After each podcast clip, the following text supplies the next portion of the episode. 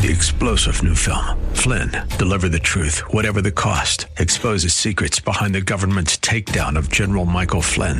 Flynn knew what the intel world had been up to. He ordered the first audit of the use of contractors. This set off alarm bells. He told the truth. He was the most dangerous person for Donald Trump to hire. They had to get rid of Flynn.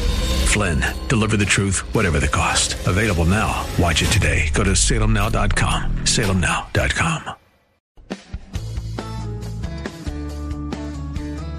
This is the Word to Stand On for Life with Pastor Ron Arbaugh. Your word is sharper than any two-edged sword. And it cuts deep into my heart. The Word to Stand On for Life is a radio ministry of Calvary Chapel in San Antonio. A live call in show here to help you answer your questions about the Bible and how to apply the Word to your daily life. For more information on Calvary Chapel, visit our website, calvarysa.com. Get your Bible questions ready and call in now to 210 340 9585. It's The Word to Stand On for Life with Pastor Ron Arbaugh.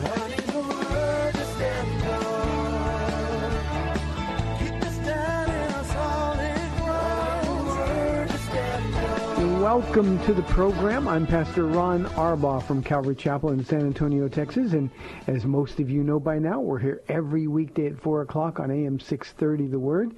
Uh, this program is designed to take your Bible questions and answer your phone calls so that we can help you fall in love with Jesus. Our phone numbers are 340-9585. That's 340-9585. You can also call us toll free at 877-630-5757. That's 630-KSLR. You can also email questions to us by emailing questions at calvarysa.com, or you can use our free Calvary Chapel mobile app and send the questions that way. If you're driving in your car, the safest way to call uh, is to use the hands-free feature of the free KSLR mobile app. Just hit the call now button, and you'll be connected directly to our studio producer. Um, we're on a short week this week. Uh, Monday, Tuesday, Wednesday we'll be live. Thursday and Friday we're going to have a great um, Thanksgiving break, and I trust that you're going to have a great time as well. Remember, all week, not just waiting until Thursday, but all week, maybe we can together focus on what we're grateful to God for. Not just grateful that we get to eat, not grateful that we get time off. I mean, those are benefits, but grateful for all that God has done for us. And I'm going to do my best this week to focus on all of the things that I have to be grateful for. Uh, because it's Monday tonight here at Calvary Chapel of San Antonio, we have our men's and women's and youth Bible studies going on at 7 o'clock. Uh, the ladies will be uh, able to live stream the ladies' service at uh, calvarysa.com uh, at 7 o'clock. Childcare is provided. Pastor Ken is teaching the men, and then our our uh, youth leader and our high school pastor will also be teaching the older kids. So bring the whole family. They'll be going in different directions after worship about what a great way to spend Monday night studying the Word of God. Uh, I hope you had a great time at church yesterday. We did. Lots of people were here, and um, some of you knew from the radio audience that we got a chance to meet and say hello to. Thank you for coming. Uh, most importantly, we hope that people got saved. You know, next Sunday here at Calvary Chapel in uh, Romans chapter 11, we're going to finish the chapter. And the idea here is uh, waiting for the full number of Gentiles to come in. When that happens, the rapture of the church is going to occur. God is once again going to turn his attention to Israel. And we'll be with Jesus. So the reason I, every Monday, I say, I hope people got saved at your church is because it could be the last Gentile, the last non-Jew who gets saved. And wouldn't be great then we could all be out of here and be with Jesus? Now, that's not escapism. I, I'm not trying to get out of this world. I love my life. I love what God has asked me to do. I love the fact that every day of my life has meaning and purpose. By the way, that's something else we can be grateful for. Uh, but in comparison, being with Jesus, I'd much rather be with him. So you keep praying. Maybe people will get saved. One more time, 340-9585 for your live calls and questions. Let me go to a question from our email inbox from Richard. Uh, Richard says there was a gentleman who uh, wrote to your show on Friday and was headed for divorce because he became a new Christian. His wife wasn't happy about it. I know that once you have lived the world's way, it is hard to walk away from it. At least that's what it sounded like to me. Might be his wife's issue, and it brought to mind this passage from the Bible, 1 Corinthians 7, 15. I'll talk about that verse in a minute. Uh, we'll be looking forward to hear your answer. Uh, sorry I don't remember the gentleman's name. Thank you in advance. The reason you don't remember the gentleman's name, uh, Richard, is because he wrote in anonymously. Um, but if you're listening, the, the, you who wrote in last week, um, Richard says, I went through something different uh, than his situation. I wrote into your show about it a year ago. Uh, so my wife wanted to buy a house, but she needed a divorce in order to get the house only under her name. I told her that if that's what you want to do, go for it, but there'll be no remarriage or just living together uh, as was her idea. I'm not trying to make her look like the bad guy or me the victim because there's more to the story, but I know that other people have similar questions for you, Pastor Ron. Uh, Richard, his his his uh, situation, his wife uh, is a Jehovah's Witness, and uh, him coming to faith in Christ has been uh, an exceptionally trying time, as you might imagine, in their home. Um, let me look at 1 Corinthians 7:15 so that everybody can understand what you're talking about. And I want to make some interesting observations. Um, 1 Corinthians 17 says, if the unbeliever leaves, let him do so. Or her, it could be the same thing. He says, a believing man or woman is not bound in such circumstances. God has called us to live in peace. Now, reading that, uh, I think sometimes we forget that we're free sometimes. Uh, if if we find Jesus, as as uh, both Richard and our other letter writer did at one point uh, in time, uh, if the wife doesn't want to come along, if she's not going to follow Jesus, if she decides because you've turned into a Jesus nut, I'm going to leave you. Um, Paul's letter to the Corinthians is is for us. If the unbeliever leaves, let him to do so. We don't want that to happen, and that's certainly not God's goal. Reconciliation or staying together is always the best. The difference here, Richard, is on the other program, we were talking about a particular situation. I advised him to look at 1 Peter chapter 3, a uh, very special passage to me because it's the passage that really saved my life uh, when Paula wanted to leave and God told her to stay. Uh, First Peter three were her was her marching orders uh, from from Jesus.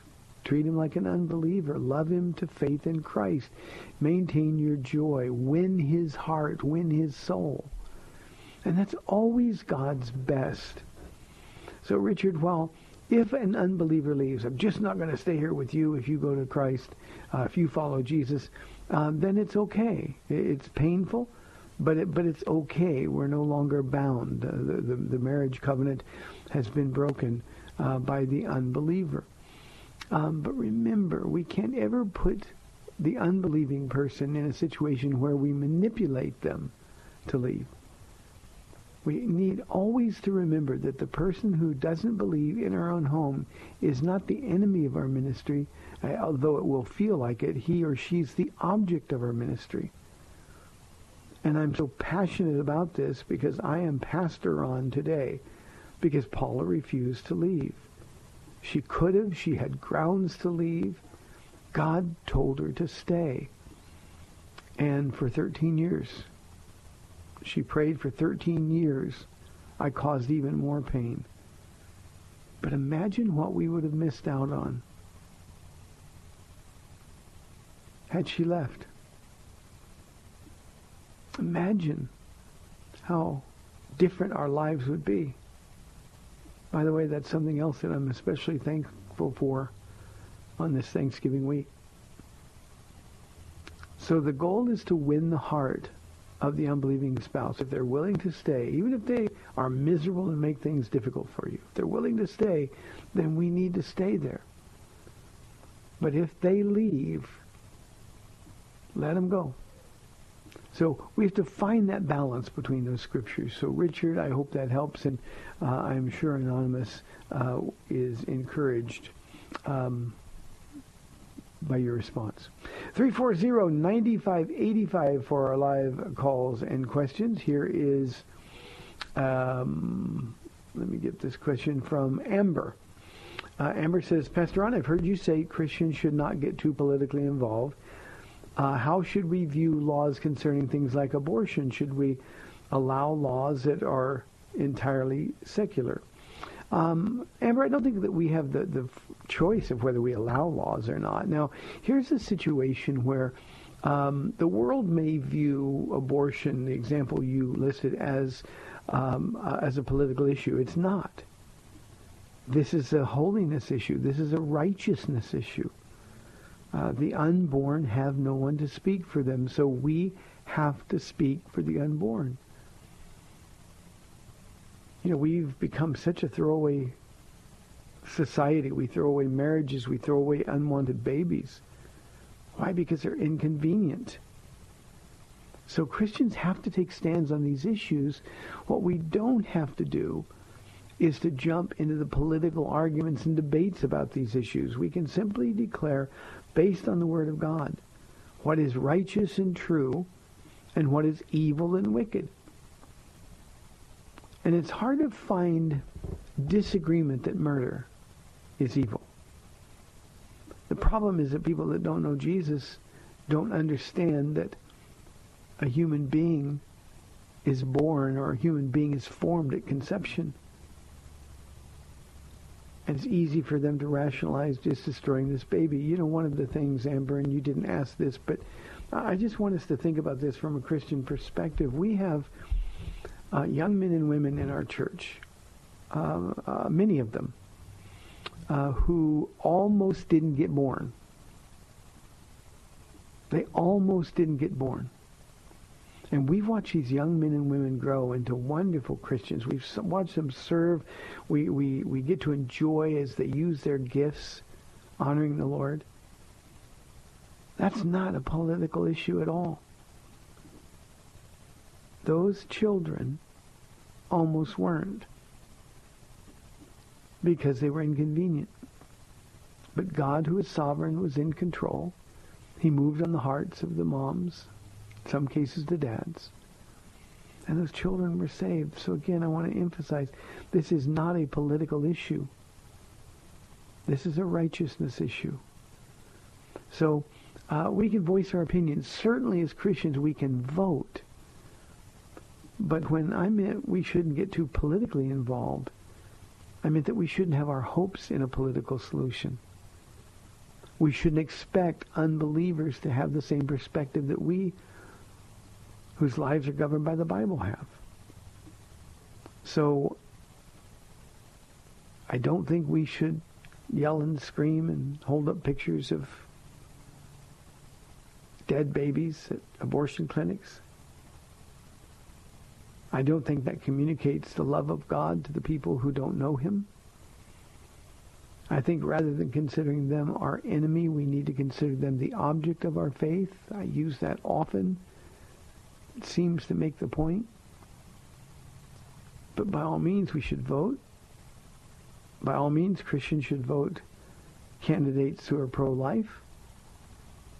At the same time, many of those candidates who are pro-life we have found are deeply, deeply, deeply flawed individuals who often bring shame and embarrassment to the name of Christ.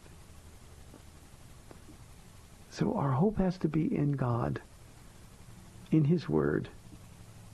And the way we communicate that to a lost and wicked world is by walking the righteous walk with Jesus every day, letting our light so shine before men that they see our good works and hopefully glorify our Father in heaven. So I, I, I hope I wasn't misunderstood, Amber, that we shouldn't get politically involved at all. We have the same rights in this country as everybody else. But too often, as Christians, I watch people put their hope in a particular candidate. I've seen people's lives devastated when the candidate they wanted lost and suddenly their faith in God was shattered.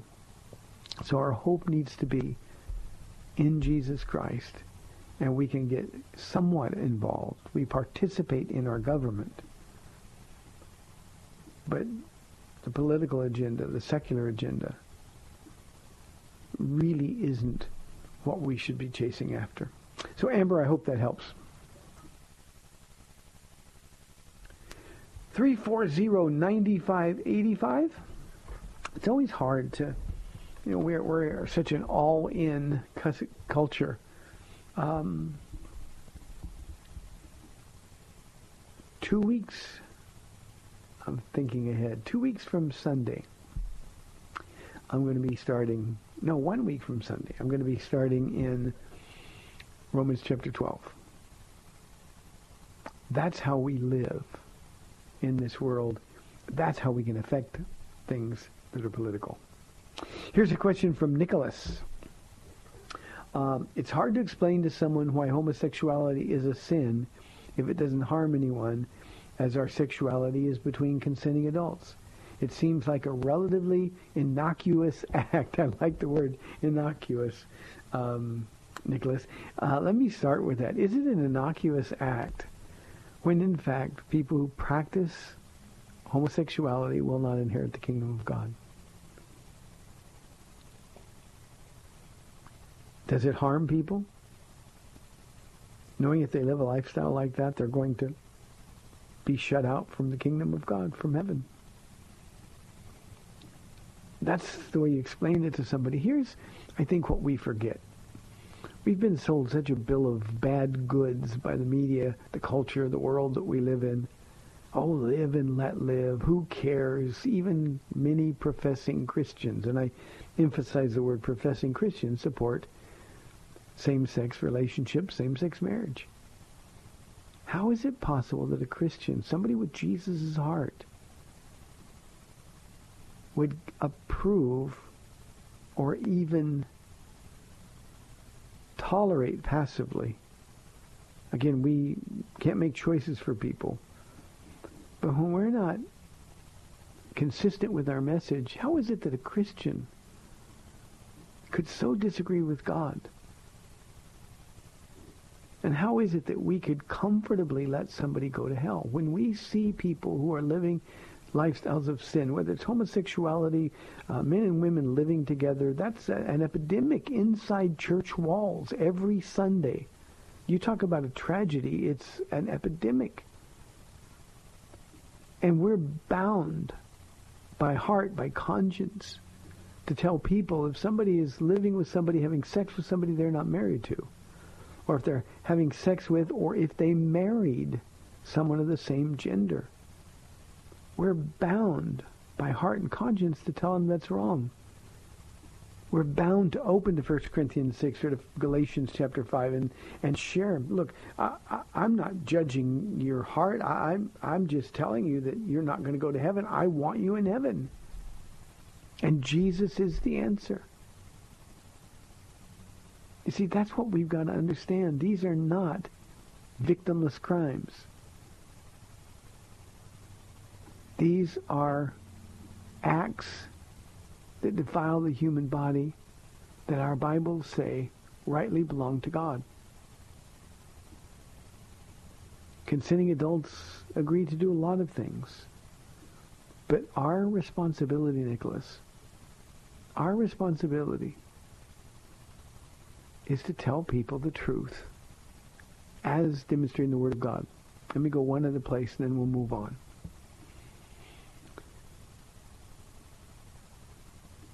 We forget sometimes that we don't get to make the rules.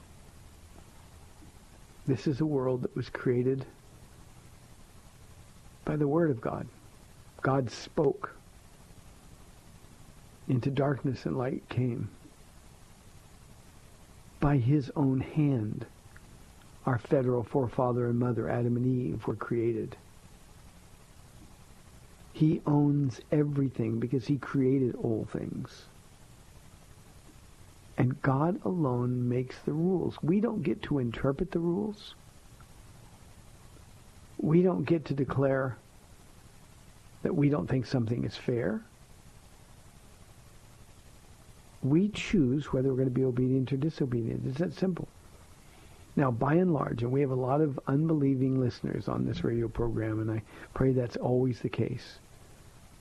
But by and large, this audience is Christian. We who are Christians have no right to disagree with them. When somebody says, well, you're judging me, you say I'm going to go to hell because this is the way God made me, we can say, look, God didn't make you that way, but God is the answer for the way you are. His name is Jesus. And I think too often, Nicholas, we try to spend time talking against something instead of talking about Jesus. I can't change anybody, no matter how persuasive the argument might be. I can't persuade anybody to stop sinning. I can't persuade anybody to do the right thing. All I can do is introduce them to the one who is powerful enough to do so. And God gave us the rules for marriage. Marriage belongs to him. Adam and Eve were made one flesh. By the way, that's sexuality. And they were married. By the way, the only marriage ever officiated at by God himself. Since God created marriage, he makes the rules. We get no vote. Now, I understand a secular world that doesn't understand that. They don't know God. But, Nicholas, we are Christians. We have to agree to him. And if you can't figure out how to explain to Jesus on the day of judgment why you thought this was a sin that didn't harm anyone because it's between consenting adults, he's going to say, well, wait a minute. Judgment breaks my heart. Isaiah 28, judgment is a strange word for God. And he's going to ask you, why didn't you tell the people that I love, the people that you cared about, that this is not an innocent sin, nor is any other sin. But believe me, there's nothing innocuous about homosexuality. There's nothing innocuous about heterosexual behavior when people aren't married. There's certainly nothing innocuous about a man who looks at pornography on a computer screen, breaks his wife's heart and her spirit. There's nothing innocuous about those things. The Apostle Paul said that all other sins referring to all other than sexual sins. All other sins a man commits are sins committed outside his body. But when he or she sins sexually, it is a sin against his own or her own body. And when we do that, we're giving Satan a stranglehold on us. We're giving him the very weapons he needs to destroy us. And Nicholas, we've got to warn people. Again, there's nothing at all innocuous about it.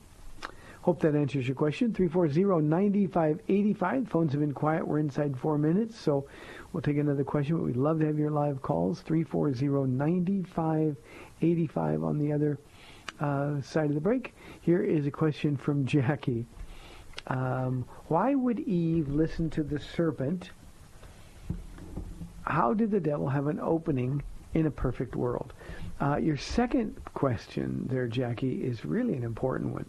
Uh, why would Eve listen to the serpent? We can answer that question every day, um, just the same way we listen to the enemy. He tells lies. He provokes us. He tempts us. Eventually, we give in to what we want to do. Well, Eve was no different. Now, the question of how the devil had the opening in a perfect world is is really interesting to me. Now, I, I have no proof that this is the way it happened. I just know how humans fall into sin. But Jackie, here's what I think. I think the minute that God said you can't eat from any tree, or, you, you can eat from any tree but the one tree, the tree of the knowledge of good and evil, I think Eve's first response to that was, how come? And I think that's an opening the enemy gave her. And when the enemy had that opening, he took it. You know, we find her by the tree. Now, in my, again, in my mind's eye, I have no insight on how this happened, but I see her with all of the other trees in the garden at her disposal. I see her looking out of the corner of her eye at that one tree. Now, I'm sure the tree was beautiful. I'm sure the fruit looked absolutely delicious. It smelled great. And I think she kept wondering, why can't I eat from that tree? It looks so good. And Adam's answer at first was probably because God said.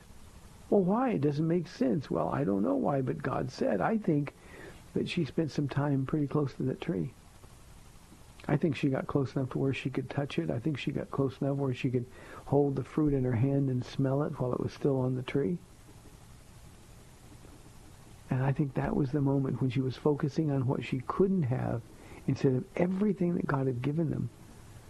I think it was at that moment the enemy was right there and he said, did God really say? And Jackie, that's been the temptation from the evil one from the beginning. Did God really say? That's the lie from the devil before the next one. Well, why did God say? That doesn't make sense. I think she found herself at just the right time. Peter tells us the devil roars like a prowling lion looking for people that he could he could devour. And I think at that moment he, he, he knew he had Eve. And she was deceived and she ate. Adam, by the way, made a willful choice. But I think we give the devil an opening in our lives the same way she did by being around the things or thinking about the things or focusing on the things that he tells us we can't have instead of rejoicing in all the things that he has given us freely. Jackie, thanks for the question. We've got 30 minutes left in the Monday edition of the program. 340-9585 for your live calls and questions. 340-9585. We'll be back in two minutes.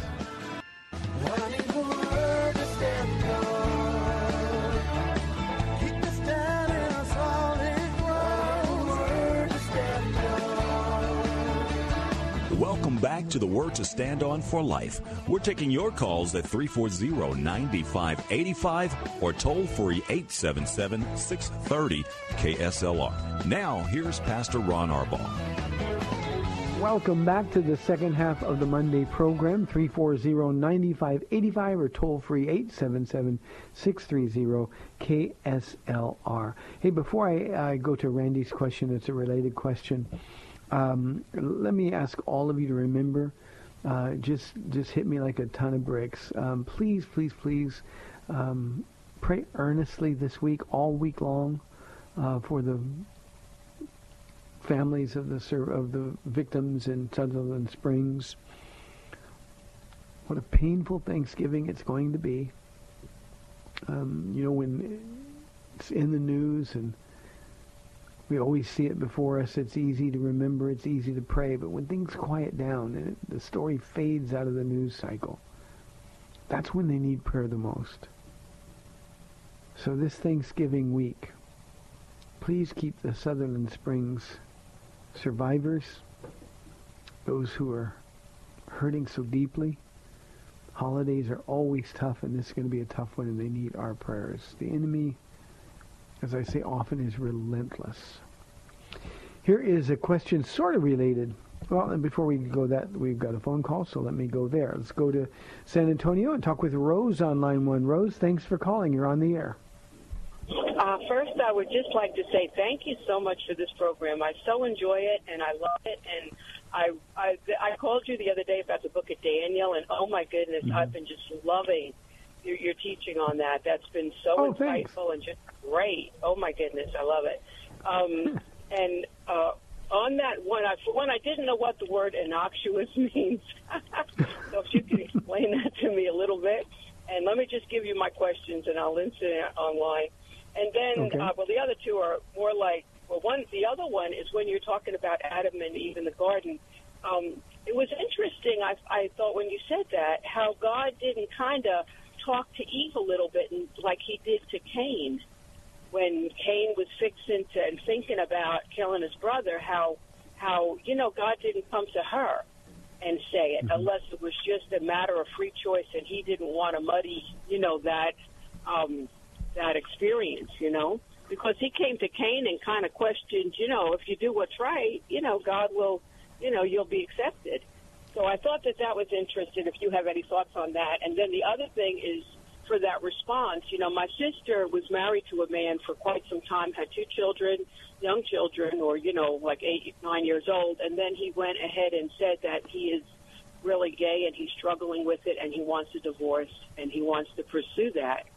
And uh, it was devastating to my sister. It really was. And the two children, I mean, it was just they ended up living with my mom for a while and just trying to find their feet. And I mean, you know, not only he was in he was in tarot cards and he was in palm reading as well, but somehow those children, I mean, they never really thrived. They never got got married. Um, they never had children, so my sister really lost out. You know, she didn't. I mean, I'm not blaming necessarily the the choice that the husband made, but the homosexuality. I believe if if he didn't, you know, go into that, and you know, he it would have been a different turnout for her. You know. Sure. So I'm just sorry that it it really did affect my sister's home and marriage and family. So I I don't know. Like I said, I'm I'm a little homophobic myself. I love them. I don't understand them, and I just need more research on them, I guess, to understand, you know, why if they love God, they shouldn't just either be celibate or, you know, just live a life of consecration to Him, you know, instead of making everybody, you know, stumble and, and destroy, you know, these young kids. that's getting shoved down their throat almost every day that this is okay, and, you know, you might even be and to where these poor young kids that don't even know who they are are actually questioning, well, can I be homosexual or lesbian? Should I maybe, you know, because everybody's doing it, you know, and it's just, it's to me, it's not really a healthy thing for our, our schools to just let this all go rampant, you know. So I'll hang up and Yeah. let you, um, you, and once again, I do appreciate you listening to me and and just, uh, you know, your your your program. I appreciate it. Thank you. Thank, thank you, Rose. I appreciate it very, very much. I'm going to spend a little bit of time on the second part of the question. I'll get to the first one, so be patient with me, Rose. But these are really important things that we have to stop and consider. Now, remember, um, someone's not a Christian because they were raised in church or because they say they are. They're Christian because Jesus has come and taken up residence in their heart. And the person who is struggling with same-sex attraction, uh, it, that's actually a good thing, and, and, and I'll explain that as a good thing because they're struggling, they haven't given in. In the case that you um, um, pointed out, uh, that man stopped struggling. Uh, he proved who he was. They went out from us to prove they were not really part of us. First John chapter two, verse nineteen. Um, but but these choices that have to be made, they're either going to be made to please God or to please flesh. Now, there's a couple of things that, that, that you said that are so important. Our children are desperately, desperately confused and being even more so because our country has blessed what God says is sin. And anything our nation blesses increases exponentially. Anything our nation blesses by approving, by, by, by making legal um, abortion, um, 65 plus million children have been murdered since Roe v. Wade in 1973. 65 million. How many scientists, how many doctors, how many lawyers, how many preachers or evangelists would have been in that group of 65 million? Maybe the cure for cancer. And yet we'll never know because 65 million people never had an opportunity to live. Why? Because our government said it was okay, even a good thing. Well, same-sex marriage is the same thing. Your children are being told that same-sex attraction, just give in to it, discover who you are, and it's perfectly okay, even approved. They call people who are coming out publicly in their sexuality, they're calling them heroes. And every kid wants to be a hero. Every kid wants attention, especially when we go through those rebellious times. We'll experiment with anything that the world says is okay, whether it's sexuality or drugs or booze. So of course they're confused. That's why our ministry rose to them is really, really important. Now you use the word homophobic, and I don't believe for a moment you're homophobic in the sense that you hate them um, or, or are fearful of them. Phobos is the is the, the root word. It's a fear. Um, you don't understand them. I understand that, but we have to love them. I want you to think about something for a moment, Rose. If you were confronted. Let me. I'll I'll, take you out of it and, and and just use me as an example, so it's not personal for anybody. But if somebody told me to be a Christian to go to heaven, I could not love Paula the love of my life. I, I don't know how I, I, I, I don't know how to respond. Now, obviously, I've got the Word of God, and I know that's not true, but when somebody who doesn't know God or only has a casual relationship with God is told that in order to please God, you have to be celibate your entire life. We're born to be relational. We're born for physical contact. Our instincts crave it. And then somebody tells you that this God doesn't want you to be happy, doesn't want you to have that kind of relationship. We need to understand the difficulty of that. And we need to have compassion. We need to deal empathetically. And when you put yourself in their shoes for a moment, it's a little easier to understand the pain and the confusion. Now, that doesn't mean we capitulate to them. That doesn't mean that, that we give them any any sense or inkling at all that it's okay what they're doing. But what we do is we introduce them to Jesus. And Rose, here's the thing. Here's the easiest way to understand all sinners. People that don't know Jesus Christ sin.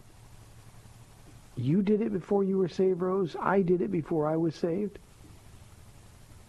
And accept that their sin, the sin of sexual immorality, as I told the other questioner, um, except for that sin gives Satan a deeper inroad. Um, your sin, wh- whatever it was you were guilty of before you got saved, my sins, keep me as far from God as their sin does. So our job is to introduce them to Jesus Christ. And when we introduce people to Jesus, they make a choice whether to say yes or no. We've done our part. But believe me, when the same-sex attracted person accepts Jesus Christ, then he or she learns that God's grace is sufficient. We learn about the power of God. But that's a work of God, God the Holy Spirit. We, we can't do it. It certainly doesn't um, help the cause of winning anyone to Christ by being fearful of them or by not liking them or writing them off. With relative to your sister's husband, he proved he wasn't a believer. I want you to think about this. In our culture, we have equated our sexuality with God. I mean, think about it. We choose God or we choose our sexuality. We choose sexuality. Rose saved men spend time looking at filth on a computer screen, and they've done it because they want what they want instead of what God wants. We, we've got to tell people that you can control your lust.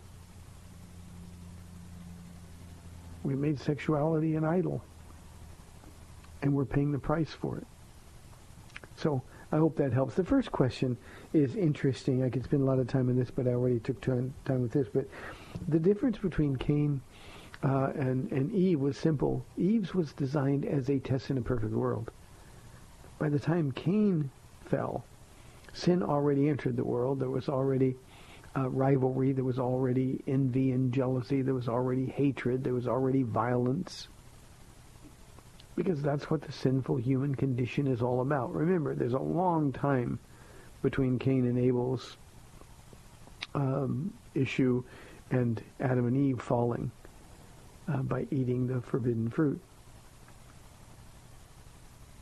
God warned Cain the same way he warns us when we sin. Every one of us, when we're contemplating sin, when we're planning our sin, planning on giving in to temptation, the Holy Spirit's knocking at the door of our heart, and just as surely as God warned Cain audibly, he warns us. So we're no different than Cain. Cain didn't get what he wanted. He wanted God to come to Cain on Cain's terms instead of Cain coming to God on God's terms. It's a far different test, temptation, than the one that Eve and then subsequently Adam faced in a perfect world where there was only one thing that God forbid. Only one thing. So those are the things we have to focus. By the way, we've been letting the one thing. I get calls on this radio program all the time about women pastors. God has given them everything. He's withheld one thing. And yet, just like Eve, we want that one thing. So Rose, thank you for calling and thank you for your kind thoughts. You're going to love the rest of Daniel. What a great book. I've got a very special caller calling now from Austin, Texas on line one. Brielle, welcome home to the United States. Hi, Papa. oh, I can't wait to see you, sweetheart. I can't wait to see you too. I just want to say thank you for your prayers, and I also want to say thank you to everyone else who is listening, who has also been praying for me. Um, Bible college was awesome. I have definitely seen a growth, and I can't wait to share everything that the Lord has done. So thank you so much, I love you, Papa. Thank you. I love you too, Brielle. And by the way, tell your dad I told him that if he really loved you, he'd stop at Round Rock Donuts for you. Thank you, Brielle. Look forward to seeing you. uh, oh, uh-huh. Word of explanation to the radio audience, Brielle. I actually had her on the program. She graduated from our high school uh, last year, and she is been in Lima, Peru, at the Calvary Chapel Bible College there, and uh, this is her first time she's coming home for the holidays between semester breaks. Uh, Brielle is going to be going um, um, back to the Bible college, but this next semester is going to be uh, in Israel. Um, so she's got a lot of excitement ahead of her, but we haven't seen her for uh, it seems like forever, and she's on her way home today. So, um, Brielle, it was great to hear from you, and please, everybody, keep Brielle uh, Ballesteros in your prayers. 340-9585 for your live calls and questions. That made my day. Here's a question from Randy, the related one in terms of related to spiritual warfare. Randy says, what should we do when we're under spiritual attack? Randy, there's only one thing to do, and that's run so fast and so close to Jesus that the enemy can't find an opening. We have to run to Jesus. You know, I think sometimes, Randy, when we're being tested or tempted, we get way, way, way closer to the test or to the temptation than we are to Jesus. And that's what the enemy is trying to do. He's trying to get us in that place where we're vulnerable, where he can catch us like he caught Eve, I said in, response to the other question. Um, he's trying to catch us in that place where we're vulnerable. But if we're so close to Jesus, now Hebrews calls Jesus our elder brother. Now, Randy, I don't know if you have a big brother, but, but I did. And my big brother was the same size when he was uh, 11 years old as he is today. He was just one of those kids that grew so quick and so fast. He was six foot tall, um, and and maybe a little bit on the chubby side, uh, just sort of uh, pudgy, um, prepubescent side. But he was a big, big, big kid. Now I'm a little tiny guy. Now I'm the kid that had the mouth, and when everybody, anybody wanted to pick a fight with me, I just look at him and say, "Look, if you want to mess with me, you got to go through my big brother." And John, my big brother, protected me. Well, how much more Jesus, who's our big brother? You see, we want to huff and puff at the devil. We want to figure out that we can stand under the temptation. We can't. Don't talk to the enemy at all. Don't bind him. Don't take authority over him. None of that nonsense, Randy. Just run to Jesus and, and worship him. Talk to him and when the enemy is lying to you, when the enemy is trying to tempt you, just look to Jesus and say, you got that, right? And you keep on talking to Jesus. When the devil went into the throne room of God, I, I don't know why he was or is permitted, but, but for some reason that I can't understand he was. God looked at the devil and said, what have you been doing? Oh, going back and forth. You've been checking out my servant Job, have you? Haven't you? I have no one like him. He's the best of the best. The idea there is that Satan was inspecting. That's a military term that he was using. He was inspecting him, looking for a weakness. And because he couldn't find one, God allowed Satan to attack. Now, he's not going to do that with you and me. But my point here is that, Randy, when you're under attack, Satan can huff and puff and threaten to blow your house down, but he can't do it. Why? Because Jesus has got you. Jesus is covering you. And we need to understand that. Randy, you're no match for the devil. On your best day, you're a cream puff when it comes to the devil pounding on you. But the devil is no match for Jesus. So let Jesus do your fighting. Stay close to Jesus. Now, there are some things that will help you stay close to Jesus. Spend time in your Bible. Read systematically. Study your Bible. Spend time talking to God. We call that prayer, but, but just talk to God. Don't make it um, something that's so difficult and uh, just talk to him all day, every day. Understand that when you're with him, nothing can harm you.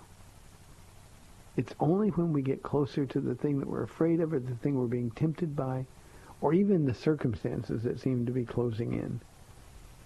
That, you see, is when we find ourselves vulnerable. When we're close to Jesus, so close to Jesus.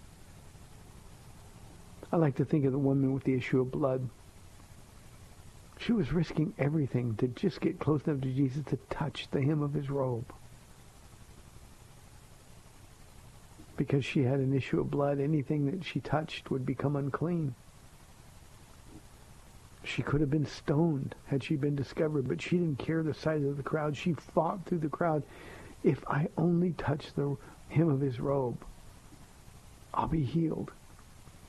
Well, if we'll get that close to Jesus, then we'll have no problem with the spiritual warfare. It'll be nothing more than just a, a minor irritation. An irritation for sure, but just an irritation at that. So, Randy, I hope that helps. 340-9585 for live calls and questions. Here is a question from Steve. He wants to know, why did Jesus have to be baptized if he never sinned? Well, that was the question that John the Baptist was asking. When he looked up and it was Jesus getting into the Jordan River, John looked at him and said, it is I who should be baptized by you. Don't make me do this. And Jesus, I'm sure, looked at him and said, you're right. But do this to fulfill all righteousness. You see, Jesus was going into that water for us, Steve, to identify with us. Jesus was going through in that water to identify with you and me. He was going into that water prophetically to say, I'm going to become sin. And that's the only reason the perfect God could be or should be baptized. It was a prophetic word that said, I'm going to become sin. And that's what 2 Corinthians 5.21 says. He who knew no sin became sin. We sometimes trivialize Jesus' death on the cross, saying, oh, he, he took on our sin. He did much more than that. He became sin. And I want you to think for a moment about the, the magnitude of that statement, Steve. He became sin, perfect, almighty, holy God, for the first time ever, and the only time, tasted sin. The utter filth of sin defiled Jesus. The Father looked away. My God, my God, why have you forsaken me? Because he can't look upon sin. And Jesus, at his baptism, was making the declaration that I'm going to become the sin of this world so that many can be saved. So he didn't have to be baptized. He chose to be baptized. And it's such a great message of love for all of us. So, Steve, I hope that answers your question. We got time for one more question, I think. Let's go to Jerry's question.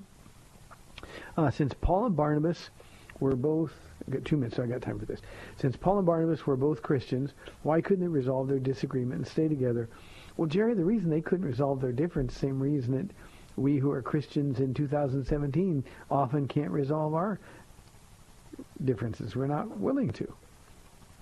We're just not willing to. We've got our perspective, our agenda, and we don't want anything to interfere with that. Now, in Paul and Barnabas' case, there's some important dynamics going on. These two men, faithful servants of God, men that loved each other. The issue was a controversy over John Mark, who is the author of the Gospel of Mark.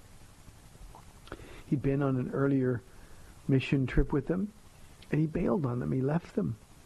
And the mission was put in jeopardy. Paul was mission oriented. Bar- Barnabas, called the son of consolation, was people oriented. Barnabas quick to give grace. Oh, well, let's give him another chance. Paul said, no, we can't put the mission in jeopardy. So the result was two righteous men, both of them doing what they believed with all of their heart to be right, but they couldn't walk together. How can two walk together unless they agree to do so? So what did God did? He worked out all things together for the good of those who love him and who are called according to his purpose. He created two completely separate missions. They loved one another. They were friends. John Mark was restored. It turned out great. So Jerry, I hope that helps. Hey, thanks for tuning in today on this Thanksgiving weekend. You've been listening to the Word to Stand On for Life. I'm Pastor Ron Arbaugh from Calvary Chapel in San Antonio, Texas. Remember our men's, women's, and youth Bible studies tonight at 7. Lord willing, I'll be back tomorrow at 4 o'clock. See you then.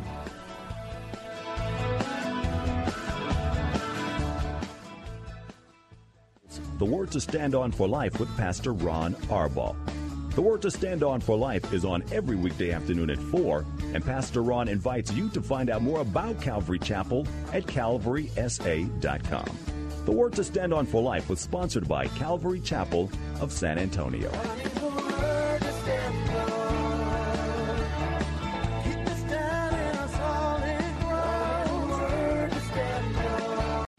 Three star general Michael J. Flynn, head of the Pentagon Intelligence Agency, knew all the government's dirty secrets. He was one of the most respected generals in the military. Flynn knew what the intel world had been up to. He understood its funding. He ordered the first audit of the use of contractors. This set off alarm bells. The explosive new documentary, Flynn, Deliver the Truth, Whatever the Cost, and covers the facts behind this scandal. Flynn told the truth. He was the most dangerous person for Donald Trump to hire. I find out the worst enemy that I'm going to face in my life is right here in America. They took my assessment and they wanted me to change it. And I was like, I'm not changing it. They had to get rid of Flynn. With in depth interviews, archival footage, and never before seen personal records of the man behind the headlines. I just felt like I was drowning. Flynn, Deliver the Truth, Whatever the Cost. Available now. Watch it today. Go to salemnow.com. Salemnow.com.